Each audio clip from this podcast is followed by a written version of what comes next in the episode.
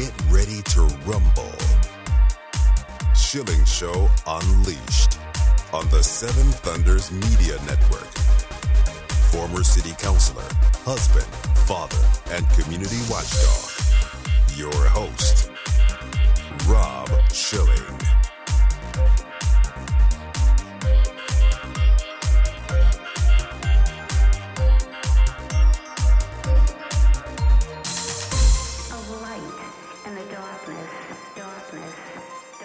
Welcome to the Schilling Show Unleashed podcast.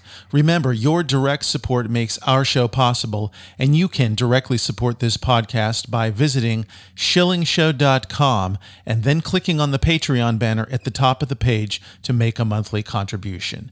We appreciate your support. The Schilling Show Unleashed podcast welcomes Dr. Pierre Kory, a pulmonary and critical care medicine specialist and former associate professor and chief of the critical care service at the University of Wisconsin, president and chief medical officer of the Frontline COVID 19 Critical Care Alliance, and author of the new book, The War on Ivermectin The Medicine That Saved Millions and Could Have Ended the Pandemic. Dr. Pierre Kory, it's great to have you with us today on the Schilling Show Unleashed.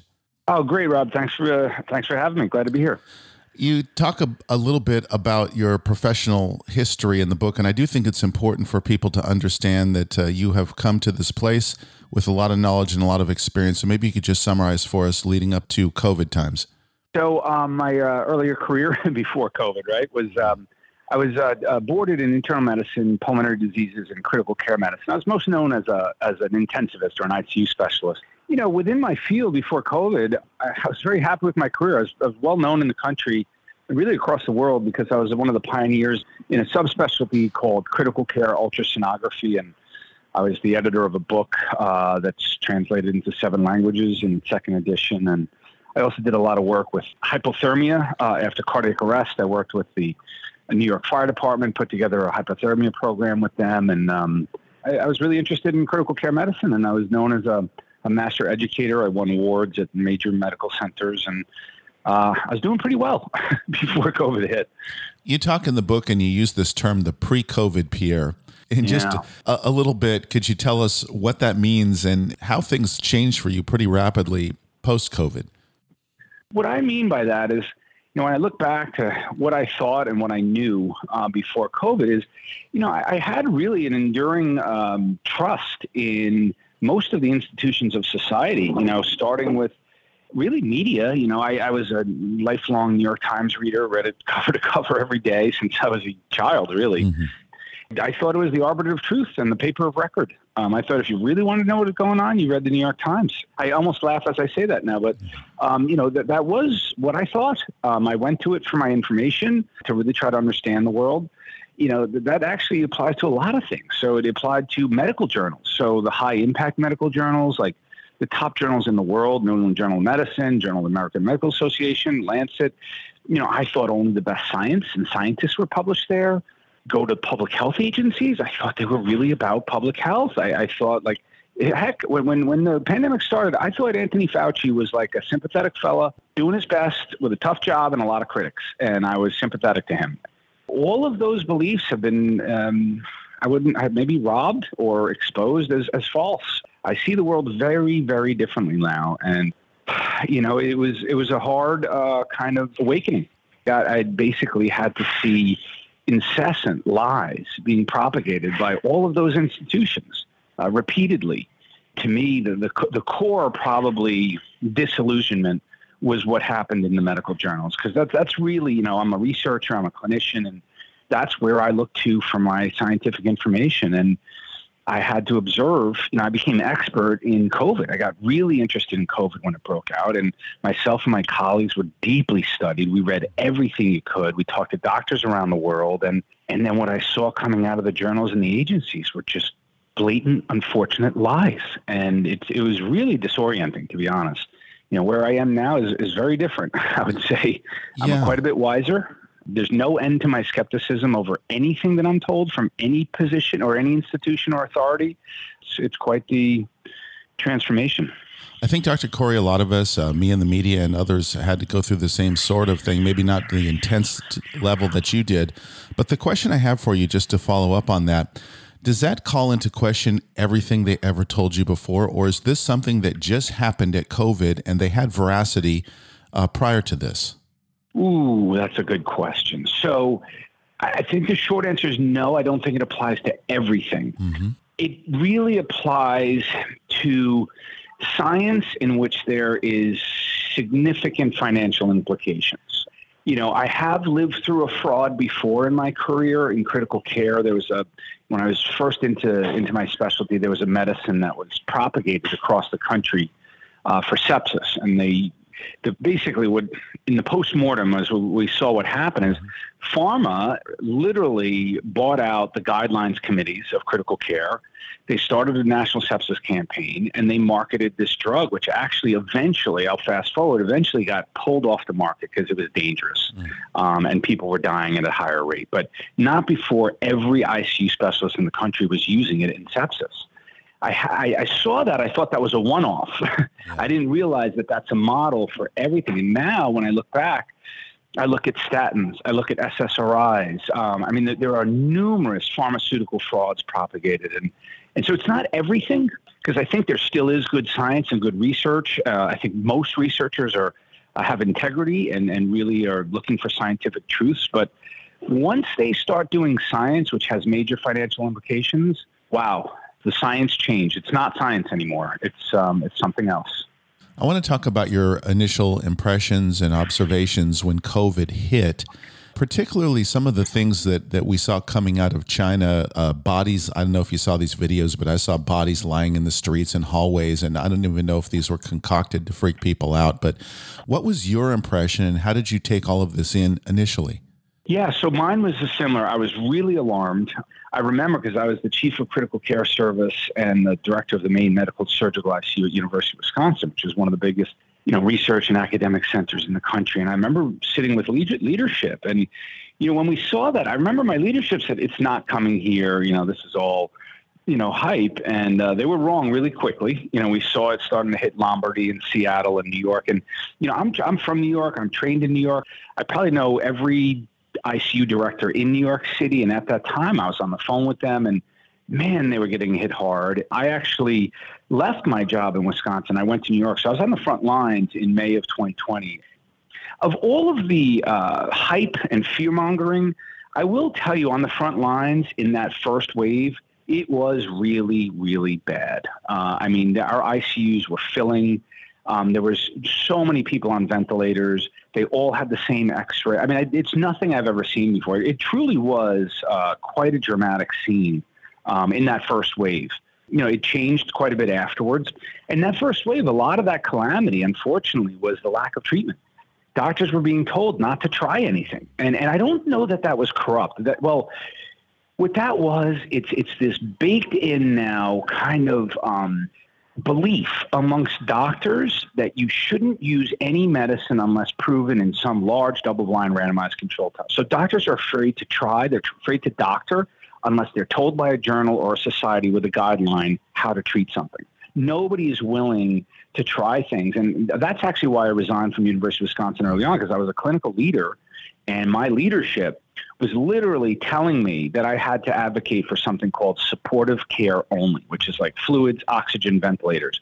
I couldn't try corticosteroids. I couldn't try blood thinners. Not that I couldn't, but they were really uh, attacking me and, and, and arguing with me that I was doing stuff that was not evidence based.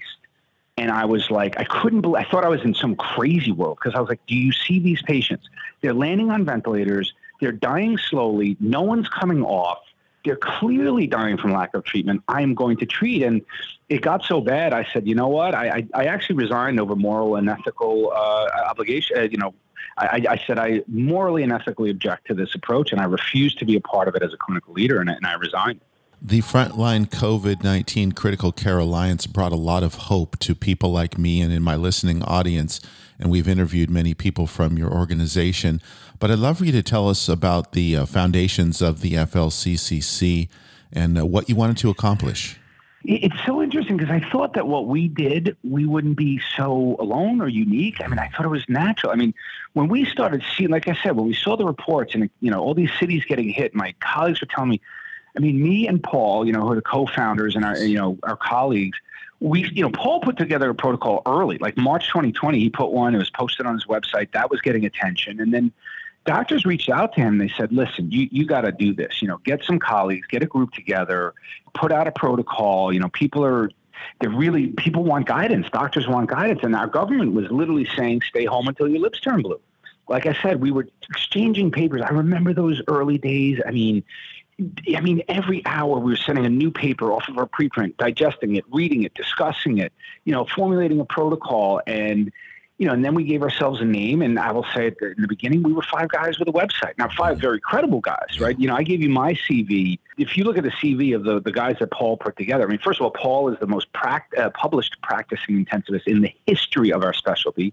Umberto Meduri is the world expert on the use of corticosteroids in critical illness.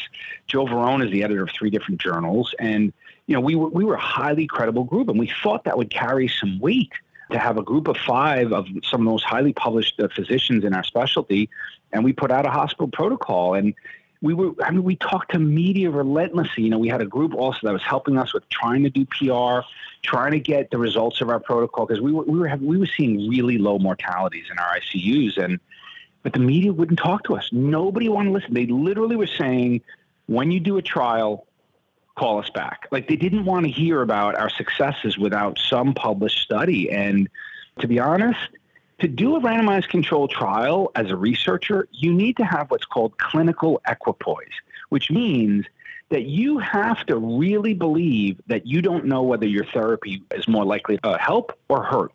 And you need that clinical equipoise. If you know that you're saving lives and your therapy and approach is effective, it is unethical to take care of a patient and give them a placebo. There was no way we were going to do a randomized control trial uh, with a placebo. And unfortunately, in modern science, no one accepts that. And so, however, I would say by word of mouth and by you know our website um, and our credibility, I think we did reach. Actually, we reached a lot of people around the world. We didn't hit the mainstream. You know, we were attacked uh, generally by the, the consensus, the authorities. But um, I think a lot of people were listening. There were thousands of doctors around the world listening, following our guidance, and we heard tons of testimonials.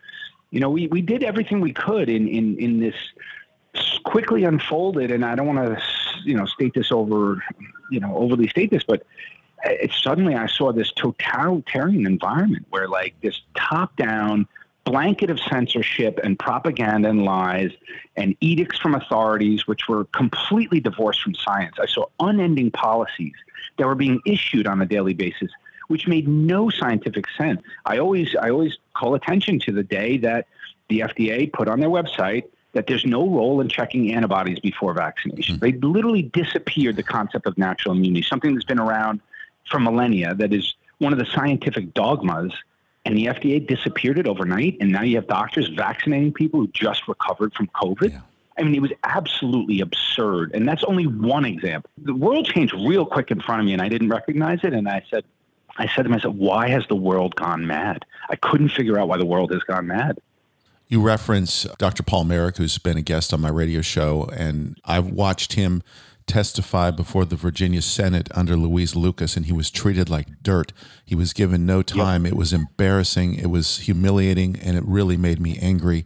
All of you paid a price like this, but why is it that people wouldn't even listen to renowned experts like you and like Dr. Marik? You know, I can try to answer that question. I, I think I'm going to go back to my earlier point is that, and I still think this is a problem. I think it's changing, is that you know, in, in this state of fear, people did look to authorities. And although we thought we were a credible authority to listen to, we weren't Fauci, we weren't the agencies, we weren't the government. I think a lot part, large part of the population had this implicit faith and trust. Were they going to listen to this? I don't want to use the word fringe. That's what we're called all the time. But we were outside the consensus. We were providing information that was directly discordant, if not contradictory, with the leaders of science and medicine, right? Not only the agencies, the societies, the Infectious Disease Society of America, you know, the critical care societies. And here you have this group of five who's saying something very different. And I, I don't think people knew how to interpret that. They because if if they were to listen to us and believe us, then they have to admit and be ready to accept that the others are wrong and lying. And I, I think most people cannot reach that conclusion that quickly. They, they can't just jettison a lifelong of of faith and trust in the institutions of society and then go after, you know, I don't want to call this five guys in a website, but five doctors with a very different opinion. I just don't think most people are capable of that because if you do that, then what are you left with? What do you trust? What can guide you? If you decide suddenly that you're not going to listen to the trusted authorities, and I'm using air quotes, experts, it's a, it's a big ask for someone psychologically. The Schilling Show Unleashed podcast continues with Dr. Pierre Kory in just a moment.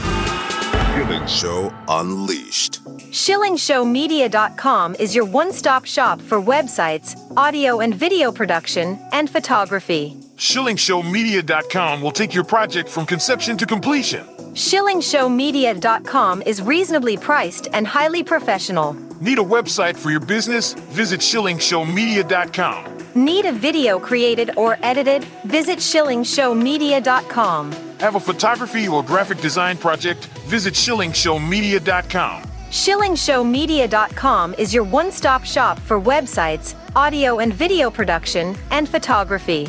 Visit SchillingShowMedia.com. That's SchillingShowMedia.com. Looking out for us. Rob Schilling. The book is The War on Ivermectin, the medicine that saved millions and could have ended the pandemic. Our guest is the author, Dr. Pierre Kory. We continue here on the Schilling Show Unleashed podcast. I do want to talk about ivermectin because this was nothing short of a miracle. Tell us a little bit about the history of the drug and its safety because it was portrayed by the FDA as dangerous. I have yet to find a drug that is safer. You know, if you look at adverse event databases, deaths associated, nothing comes close to ivermectin, really. Uh, I mean, aspirin and Tylenol are far more dangerous. Mm. Um, it's been distributed around the world, right? So it was discovered in the late 70s by a microbiologist who was looking for organisms that secrete substances which kill other organisms, right? So a lot of organisms, for protection, they have the ability to kill things that might invade them or, or kill them. And he discovered this bacteria in the soil of a golf course in Japan. And he, uh, they noticed when they put it in a culture dish with worms around it that all the worms died. And they were like, wow, this looks like a powerful anti-parasitic. And very quickly after, it was proven to be safe, highly effective against a number of parasites, and it was then distributed across lots of low and middle income countries across the world to uh, rid the world of really two disfiguring diseases. Uh, one is elephantiasis, and the other one is river blindness, which in many communities in Africa, by the time you were 40, most adults were blind and they were read, led around by children with sticks. And so it literally restored the sight to a good portion of the world. I mean, it's an incredible story and the discoverer won the Nobel Prize for that because it was one of the most major uh, public health impacts. But let's get to COVID. What was found as early as 2012, when they started studying its efficacy against viruses, that, you know, when I started looking at ivermectin, I was shocked that there was 10 years of studies showing that it would stop the replication of at least a dozen viruses from Zika to dengue to West Nile. And all these RNA viruses, it would stop them in their tracks. When it was first applied in COVID, there was a study in Australia which got worldwide attention because it was a cell culture model, but they showed that SARS CoV 2 was obliterated from the cell culture model within 48 hours. They couldn't find any uh, more uh, live virus. Then it started to be using, used clinically. And to go back to like my work and the FLCCC's work, you know, our first protocol, which we put out in late March, early 2020, it was a hospital protocol. We did not have ivermectin in it. Um, we'd heard of the potential efficacy of it. We had it on a list of drugs with like a question mark that we were researching. And we continue to follow data on all the therapeutics. And in the fall of 2020, around September, October, a lot of the first trials that were uh, initiated, you know, with, with the outbreak of the pandemic, the results were starting to come in on preprint servers and publications. And we were looking at things like hydroxychloroquine and monoclonal uh, antibodies, convalescent plasma, I, uh, interleukin blockers and they were all negative. Uh, hydroxychloroquine is another. You know, I, I, often make the the comment that someone could have written the book "The War on Hydroxychloroquine." Yeah. It was the same war, same tactics, mm-hmm. same lies. Um, it turned out we got fooled early on. We didn't think hydroxychloroquine was effective because why? The trials said it didn't work in the top journals in the world, and we believed that at the time. We were like, the good trials showed it didn't work, but one thing that we noticed is that the signal around ivermectin was so strong. We, we hadn't seen any data like this, and, really in most disease models. I mean, we were seeing these massive reductions in deaths reported in those treated with ivermectin, massive reductions in hospitalization, time to viral clearance, time to clinical recovery. And we were shocked. And Paul's the one who really identified that signal. And I remember he had a Zoom call. It was October of 2020. And he basically told us in the FLC says, I think this thing can end the pandemic. And he went through the data. I jumped in right behind him. I started doing a comprehensive review paper. And I mean, I wrote for the next month. And every day as I was writing and trying to finish the paper, a new trial would be posted somewhere, which I'd have to integrate, reorder my references. It was, it was insane. But I, I've never seen that much data in support of medicine. And, and then, as you know, I was asked to give testimony on early treatment, and I gave testimony for Senator Johnson's hearing, and it, it went viral. Um, and suddenly, ivermectin was a topic of discussion, not only here, but around the world. Organizations from around the world were calling us within days. They had translated my testimony, put it on their websites. In, in hindsight, uh, and, and then my life started going sideways.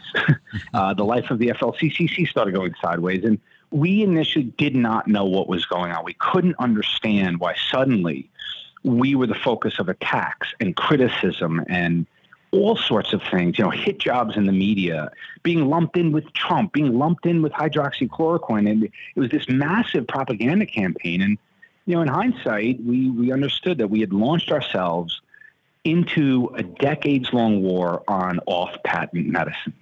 Off patent medicines are the, the Achilles heel of the entire pharmaceutical industry, which is uh, one of the most profitable on earth. They have more money than God. Uh, I'll use that phrase and we're literally threatening you know, me and my uh, testimony on ivermectin and our guidance on ivermectin was threatening a market that opened up north of 100 billion if you add in all the vaccines over the last few years, the monoclonal antibodies, molnupiravir, Paxlovid, and they can't have that. And so we were then the target of a massive global disinformation campaign. And, and that's what inspired me to write that book because I saw what they were doing once I learned about what disinformation was, what those tactics are, it was like suddenly I understood the world in a way I didn't. And I said to myself, I am documenting this for history. I, I, I see this, I know what they're doing. This is all about destroying the efficacy of a widely available, one of the safest, most widely available, most inexpensive drugs, and most potent drugs in, in any disease model I've studied in history. And I saw lies ringing from everywhere I could see in the media sphere, in academia. I, I felt like I was responsible to write that book. I want to talk about two aspects of this which were particularly disturbing. So I was working on getting ivermectin for myself uh, at this time, and I know there were doctors risking their licenses. I did obtain some, but then I had a problem with a local Kroger pharmacy which had filled a prescription for ivermectin about six months prior. When I went for a refill, yep. they said no, you can't have it. And then I fought with them for about six months, and I finally got you know a couple of three uh, milligram tablets. I found another alternate source, but the pharmacies and then the doctors risking their licenses. I mean, this is outrageous. The lengths that that war was taken was unbelievable. And you think that you you can still get fentanyl now, yeah. but you, boy, you try to get ivermectin to someone, you lose your license. But you know what what that was, and I have a chapter in my book. It's called the Horse Dewormer PR campaign, yes. and all of what you described was actually in the wake of that campaign because it wasn't just the PR campaign. So it was a coordinated sequence of actions, and it started with the CDC and and I also know the trigger, what triggered the timing of that campaign. And what happened was in the middle of August of 2021, data came out showing the amount of ivermectin prescriptions that were being written in the United States. And it was on a meteoric rise. It hit 90,000 prescriptions a week in August of 2021. And that's only the retail pharmacies, not the compounding. I think, not I think, I know that spooked the other side. They knew that they were losing this war and that doctors were figuring out, people were figuring out that this worked. So what happened was the CDC put out a memo, went to every state department of health, who then put it in the inbox of every licensed physician in that state. And it was an alarming memo. It says, you know, uh, ivermectin overdoses on the rise. And then it said misleading statements like the FDA has not approved this for COVID. You don't need them to prove it for COVID. It's an FDA approved drug you can repurpose it. And FDA even champions off-label use. So when you don't have other effective therapy, so you know you, you saw the CDC essentially manipulating and lying. Um, the data on which they based their rise in overdoses was actually faulty. They misstated. They was they were basically reporting calls to poison centers as poisonings. And they were just calls. People were calling poison centers asking questions. And so it was based on a complete falsehood. But then after the CDC did that, the FDA came out with their famous tweet, which I will tell you was was crafted by a PR agency. They know how to make things go uh-huh. viral. So that tweet goes viral. Then, very soon after that, the AMA, the American Board of Pharmacy, they did something I've never heard of before. They put out a position statement, and it literally said, we call for the immediate cessation of prescribing of ivermectin for COVID. One of the safest drugs in the world. There was no data to show that it didn't work at that time because the fraudulent trials hadn't been published yet you had the, the largest professional societies in the country literally screaming at the country that you need to stop prescribing. And right after that, you saw this dominoes, right? Retail pharmacists suddenly indignantly refusing to fill this dangerous, you know, unproven, ineffective drug. And, you know, the fights I got into with pharmacists and it happened to patients all over. And some of them were sick and they couldn't get access to a life saving medicine. And quite a few died. Not quite a few died, many died. That question that you asked is, is so it- it's one of the most troubling and disturbing aspects, which is you literally saw the health system working against the people. And it's not the health system, it's those who control the health system, which is essentially pharma. If I haven't mentioned that, you know, what I've learned about the papers, the journals, and the agencies is that they are literally controlled and captured by pharma and have for decades. So you're literally you you're watching a pandemic response which is being run by a corporation whose sole interest is in profits for their shareholders. They're not about public health. And so you, you saw this corporate fascism uh, literally lead to hundreds of thousands of deaths. And, and I want that to be remembered. And I, like I said, my book, I want that to enter the historical record. If in 10 years someone wants to know what really happened in COVID, I think my book will tell that truth. I have a kind of a question that I've never had answered, and I wonder if you have some insight. Here in Virginia, and I think in many other places, there is right to try legislation that is in the law. So I'm thinking to myself, well, if I have a right to try, how come I can't have a right to use ivermectin? What happened there? Wow. So, oh my God, you nailed one of the key aspects. So, first of all, right to try is Senator Ron Johnson's kind of signature achievement legislatively. That was his, something near and dear to his heart uh, because of experience he had with his daughter. uh, You know, had a strange uh, congenital heart condition, and you know, it required sort of innovative approaches. He wanted people with uh, terminal illnesses, you know, serious diseases, to have access to, and this is the key, Rob. I, I will answer your question to experimental therapies, things that haven't been uh, proven or approved yet, right? Things that are being actively researched. He wanted, you know, if someone's going to die, the risk benefit ratio is different, right? It, it probably is reasonable ethically and, and medically to try something that holds out hope. I mean, because what's the alternative? Certain death. The key, though, is why why didn't that apply to ivermectin? Well, very simple. Ivermectin is not an experimental drug. It's FDA approved. And so, if if it ivermectin had just been created and uh, discovered and developed and hadn't gone through full trials, it would have had experimental status. And I've talked with Ron about this, and he knows this from when he passed the legislation. He knows that the key missing word from that legislation uh, was that, or the word that really kind of stymied everyone was that it was experimental. So it doesn't apply to other medicines. And so that's why it didn't apply to ivermectin. You couldn't use right to try legislation to support your use of ivermectin. Finally, Dr. Kory, there is mounting in social media a resistance campaign. Uh, people are sensing that something like this is going to happen again, and they're basically saying, do not comply no matter what happens. And that involves masks and vaccines and all the rest of it. So, what happens the next time we're faced with a situation like this? Because we're all concerned. I, I will tell you, you need to check your sources of guidance. Um, I think the agencies have now fully proven themselves to be corrupt and un- untrustworthy. So if you continue to look for guidance on how to approach some emerging public health emergency, you're going to get what you got the last three years, period, end of story. I would like to bring up uh, my organization, which is a nonprofit. We have no conflicts of interest, which I think is what sets us, our guidance and our research apart from everyone else. We don't work for an employer that can tell us to shut up or tell us what to say. We don't get any money from sales of any medicine. We're a medical education organization. And, you know, I think that's the key. You need to look for guidance from those without conflicts of interest. And that is very difficult to do because I will tell you, every employed physician has a conflict of interest with their employer. They cannot speak objectively, openly, and publicly against the consensus because they will quickly lose their jobs. I mean, if you look at the careers of us in the FLCCC, we, we had, like I said, we had some of the most uh, productive and successful careers all came crashing to a halt. Paul's career is over. Uh, my academic career is over. Luckily, I still have a license and I am in private practice and I treat vaccine injury. I'm a specialist in vaccine injury and I'm overwhelmed with the amount of people who are ill from that. Umberto Meduri was forced to retire, and that was an order that came from Washington to his VA hospital, and he was forced into retirement it is going to happen again. And, and now it's getting really pathetic, right? You see this, what they're trying to do now. Now they're so desperate because vaccine uptake has plummeted. I think people are getting wise. I mean, the uptake of the last booster was, I think, 17% in this country. And now they're putting out some monovalent, barely tested booster that's actually even variant outdated. It's, it's treating a variant that's on its way out.